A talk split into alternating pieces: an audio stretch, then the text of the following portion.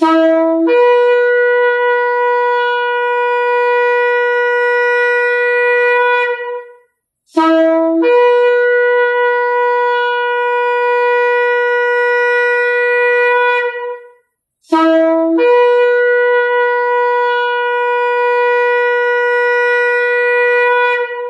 RPK yang dikasih Tuhan di mana pun Anda berada. Shalom Beshem Yesua Hamasiah, salam sejahtera dalam nama Yesua Hamasiah, dalam nama Tuhan Yesus Kristus, Juru Selamat kita.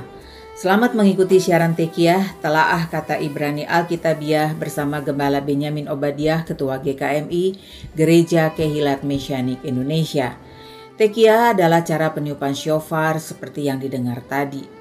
Siaran Tekiah dimaksudkan untuk menggali kebenaran Alkitab dari bahasa dan masyarakat Ibrani yang menjadi persemayan tumbuhnya iman Kristiani kita yang berasal dari tanah perjanjian Israel di Timur Tengah. Saudara dapat mengajukan pertanyaan ke 0812 9912 430. Shalom Pak Ben. Shalom Wira, Shalom sahabat RPK di mana pun Anda berada. Hari ini kita akan membahas kata Ibrani Eretz Hamoriah. Dalam bahasa Ibrani dieja Aleph, Res, Sadi, Sofit. Dibaca Eretz, artinya tanah. He, Mem, Resh, Yud, He. Dibaca Hamoria, artinya Moria. Eretz Hamoria, tanah Moria. Kejadian 22 ayat 2. Firmannya, Ambillah anakmu yang tunggal itu, Yahid, yang engkau kasihi, yakni Ishak. Pergilah ke tanah Moria, Eretz Hamoria, dan persembahkanlah dia di sana sebagai korban bakaran pada salah satu gunung yang akan kukatakan kepadamu.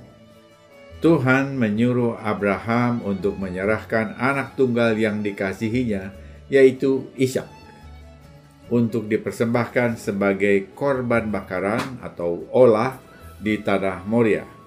Bukit Moria merupakan gunung tempat bait suci yang pertama dan yang kedua didirikan. Menurut legenda di lingkungan Yahudi, tempat ini juga merupakan tempat Adam mendirikan mezbah bagi Tuhan. Juga merupakan tempat Kain dan Habil mempersembahkan korban-korban mereka. Di sini juga sesuai legenda, tempat Noah membangun mezbah sesudah air bah. Kejadian 8 ayat 20. Torah mengatakan bahwa di gunung Tuhan inilah akan disediakan. Kejadian 22 ayat 14. Abraham bersiap untuk mempersembahkan Ishak sebagai korban. Lokasi ini juga dikaitkan dengan David yang membeli lantai pengirikan Araunah untuk membangun mesbah bagi Tuhan. 2 Samuel 24 ayat 21. Dan akhirnya lokasi ini juga dipilih sebagai tempat mezbah permanen di Bait Suci Salomo. Titik tertinggi gunung itu kira-kira 2440 kaki atau sekitar 75 meter di atas permukaan laut. Dan ini adalah tempat tabut perjanjian berada bahwa diyakini sebagai tempat setiah atau batu fondasi yang menjadi dasar dunia dalam Talmud. Yoma 5 ayat 46. Di sisi barat gunung dipilih untuk situs bait suci karena sekinah atau kemuliaan yang dinyatakan, kemuliaan Tuhan yang dinyatakan terletak di barat berlawanan dengan orang-orang kafir yang menyembah matahari di timur. Gunung Moria diberikan oleh Yosua kepada suku Yehuda dan Benyamin. Pekarangan, beberapa balai, dan ruang-ruang pertemuan bait suci ditetapkan di atas tanah Yehuda. Tetapi ruang depan, hekal atau mesbah utama, dan ruang maha kudus dibangun di atas tanah Benyamin. Namun bidang tanah yang mengarah ke hekal tempat berdiri mesbah adalah bagian dari Yehuda. Menurut sumber lain, Yerusalem tidak dibagi di antara suku-suku dan Gunung Moria menjadi milik mereka bersama. Meskipun cerita yang menghubungkan Adam, Kain, dan Habil dan Nuh dengan Gunung Moria merupakan satu legenda atau tradisi yang mengaitkan Abraham dan Gunung Moria berasal dari teks Torah sebagai lima kitab pertama di dalam Alkitab. Sesuai kejadian 22 ayat 2 tadi, Elohim memerintahkan Abraham untuk mengambil anak Abraham yang tunggal yaitu disebut Yahid dalam bahasa Ibrani-nya yaitu satu-satunya yang engkau kasihi yaitu Yitzhak. Padahal Ismail lebih dulu lahir. Ini tentu harus dilihat dalam rencana Tuhan pada keturunan Abraham yang ternyata melalui Ishak dan kemudian kepada Yakov yang melahirkan bangsa Israel. Bukan dari cabang yang lain, bukan dari cabang Ismail. Ishak diminta dibawa ke tanah Moria untuk dipersembahkan di sana sebagai korban bakaran atau olah. Ini tidak dapat tidak harus berarti Ishak harus dibunuh di atas salah satu bukit di tanah Moria. Dari teks jelas bahwa awalnya Eretz Hamoria merujuk pada suatu daerah dan bukan satu puncak gunung. Baru kemudian pada masa David disebutkan nama Moria mengacu pada satu puncak gunung 2 Samuel 24 ayat 25. Para rabi secara positif mengidentifikasi tanah Moria dan Salem atau Yerusalem sebagai tempat yang sama. Gunung Moria terletak di kawasan yang disebut Yerusalem. Ada kemungkinan bahwa kawasan ini memiliki arti khusus bagi Abraham karena perjumpaannya dengan Melkisedek yang disebutkan sebagai raja dan imam yang maha tinggi dan juga raja Salem atau dari Yerusalem yang kepadanya dia membayar sepersepuluh dari semua yang dia miliki. Perhatikan, Abraham leluhur bangsa Israel dan bapa iman kita memberi persepuluhan. Dalam Torah, penyebutan Yerusalem yang pertama dicatat dalam Kejadian 14 ayat 18 hubungan dengan pertemuan antara Melkisedek, imam dan raja Salem dengan Abraham. Dalam Kejadian 22 ayat 2, Tuhan berkata, "Ambillah anakmu yang tunggal itu yang engkau kasih yakni Ishak dan persembahkanlah dia sebagai korban bakaran." Ayat Torah ini menjadi referensi bagi penulisan Injil Yohanes 3 ayat 16 yang terkenal.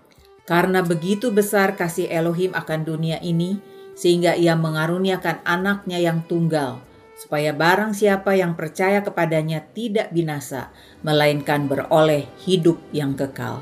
Ya, nilai numerik atau gematria dari olah yaitu korban bakaran adalah 135.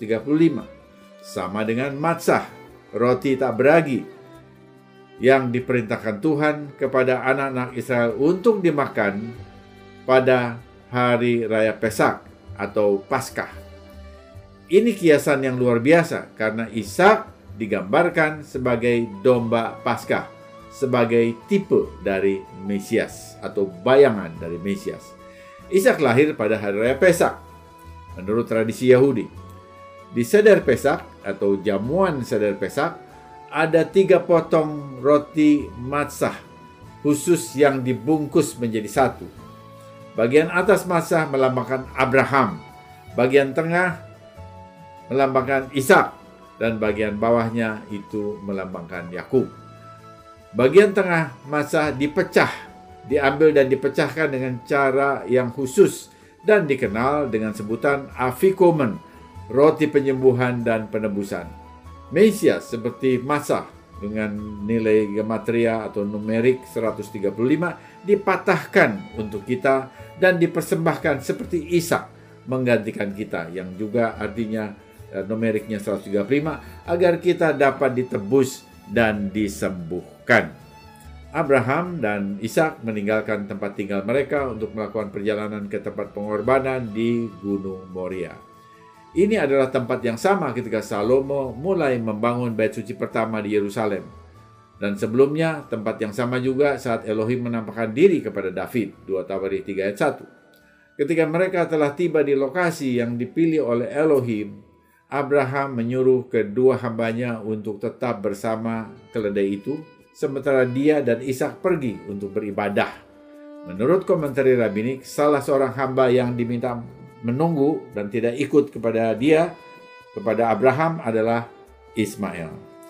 Jadi Ismail itu ikut ke Bukit Moria tetapi ikut ke daerah itu tetapi dia tidak eh, naik terus bersama dengan Abraham. Jadi yang pergi bersama dengan Abraham hanya satu orang yaitu Yitzhak.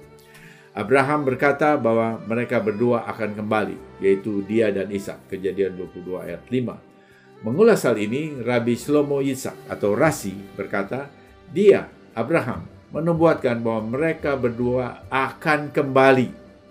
Perhatikan, Abraham diperintahkan untuk mengorbankan Ishak, namun dia berkata, kami akan kembali. Ini sesuatu paradoks, tetapi kita lihat ini adalah iman. Ini berarti bahwa ia percaya bahwa Ishak yang dikorbankannya akan bangkit lagi.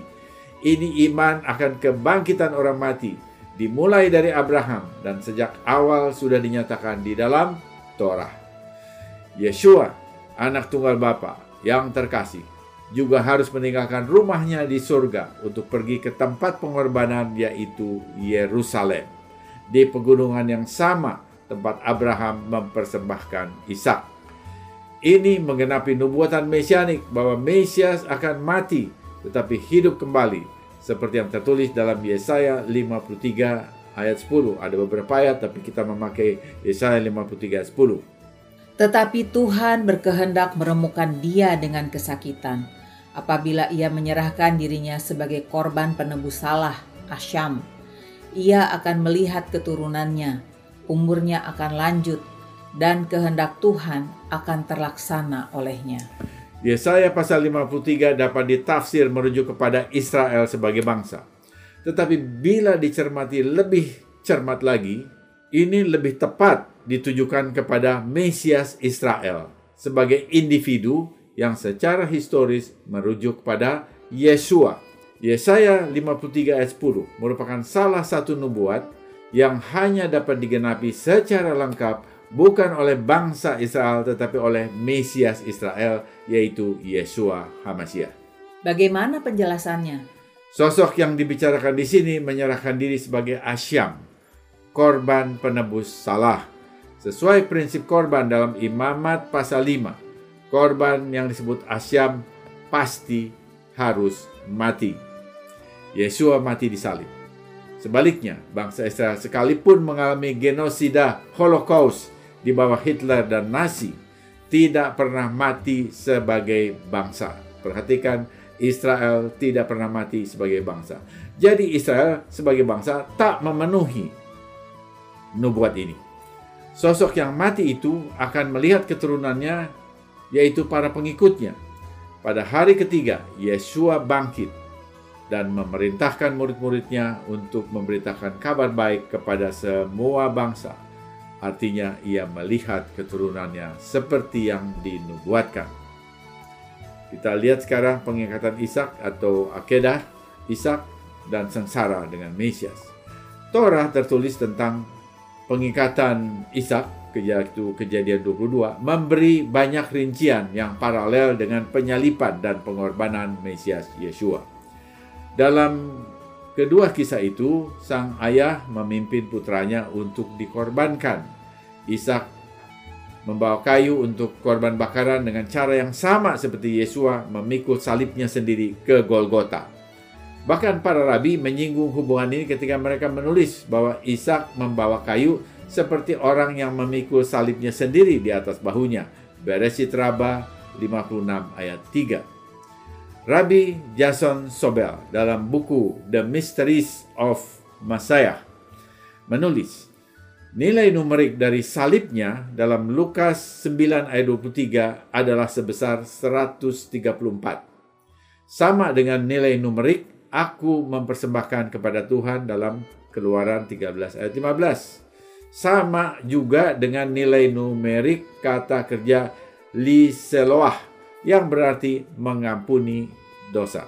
Yesaya 55 ayat 7.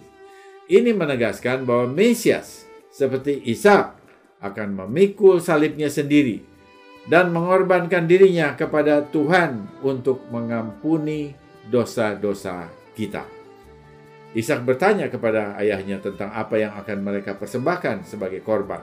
Kejadian 22 ayat 7. Dia mengerti bahwa dia akan dibantai tetapi tetap mengikuti rencana dengan sukarela sepenuhnya tunduk kepada kehendak ayahnya.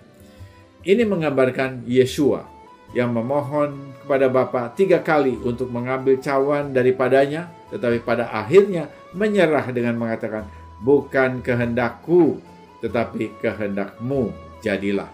Lukas 22 ayat 42. Yesua seperti Isa ingin menyenangkan bapaknya dengan melakukan kehendaknya. Ishak dibaringkan di atas kayu seperti Yesua dibaringkan di atas kayu salib. Kedua tangan dan kaki mereka terikat. Yesua terikat secara kiasan ketika para pemimpin agama membawa dia pergi dan menyerahkannya kepada Pilatus. Markus 15 ayat 1. Tangan dan kakinya kemudian diikat pada kayu salib. Yesua mati dan menumpahkan darahnya pada Paskah Pesak sebagai anak domba Elohim yang menghapus dosa dunia. Yohanes 1 ayat 29. Tidak mengherankan para rabi mengasosiasikan Ishak dengan domba Paskah. Sebelum keluar dari Mesir, Tuhan memerintahkan anak-anak Israel untuk menempatkan darah anak domba di ambang pintu mereka untuk menyelamatkan anak sulung masing-masing dalam keluarga. Seorang komentator Midras Yahudi memandang darah anak domba di ambang pintu sebagai darah Ishak. Apa yang Tuhan lihat ketika dia melewati rumah orang Israel? Dia melihat darah dari pengikatan Ishak. Seperti yang dikatakan, Tuhan sendiri akan melihat domba.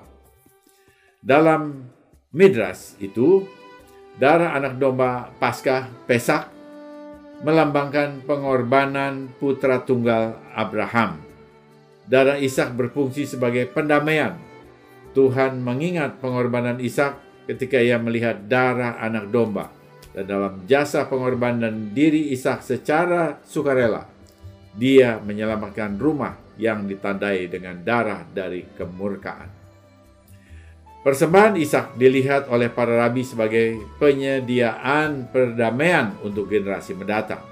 Dengan cara yang sama, perjanjian baru menyatakan bahwa kematian Yesua membawa perdamaian lengkap bagi pelanggaran semua generasi, pelanggaran perintah Tuhan pada semua generasi.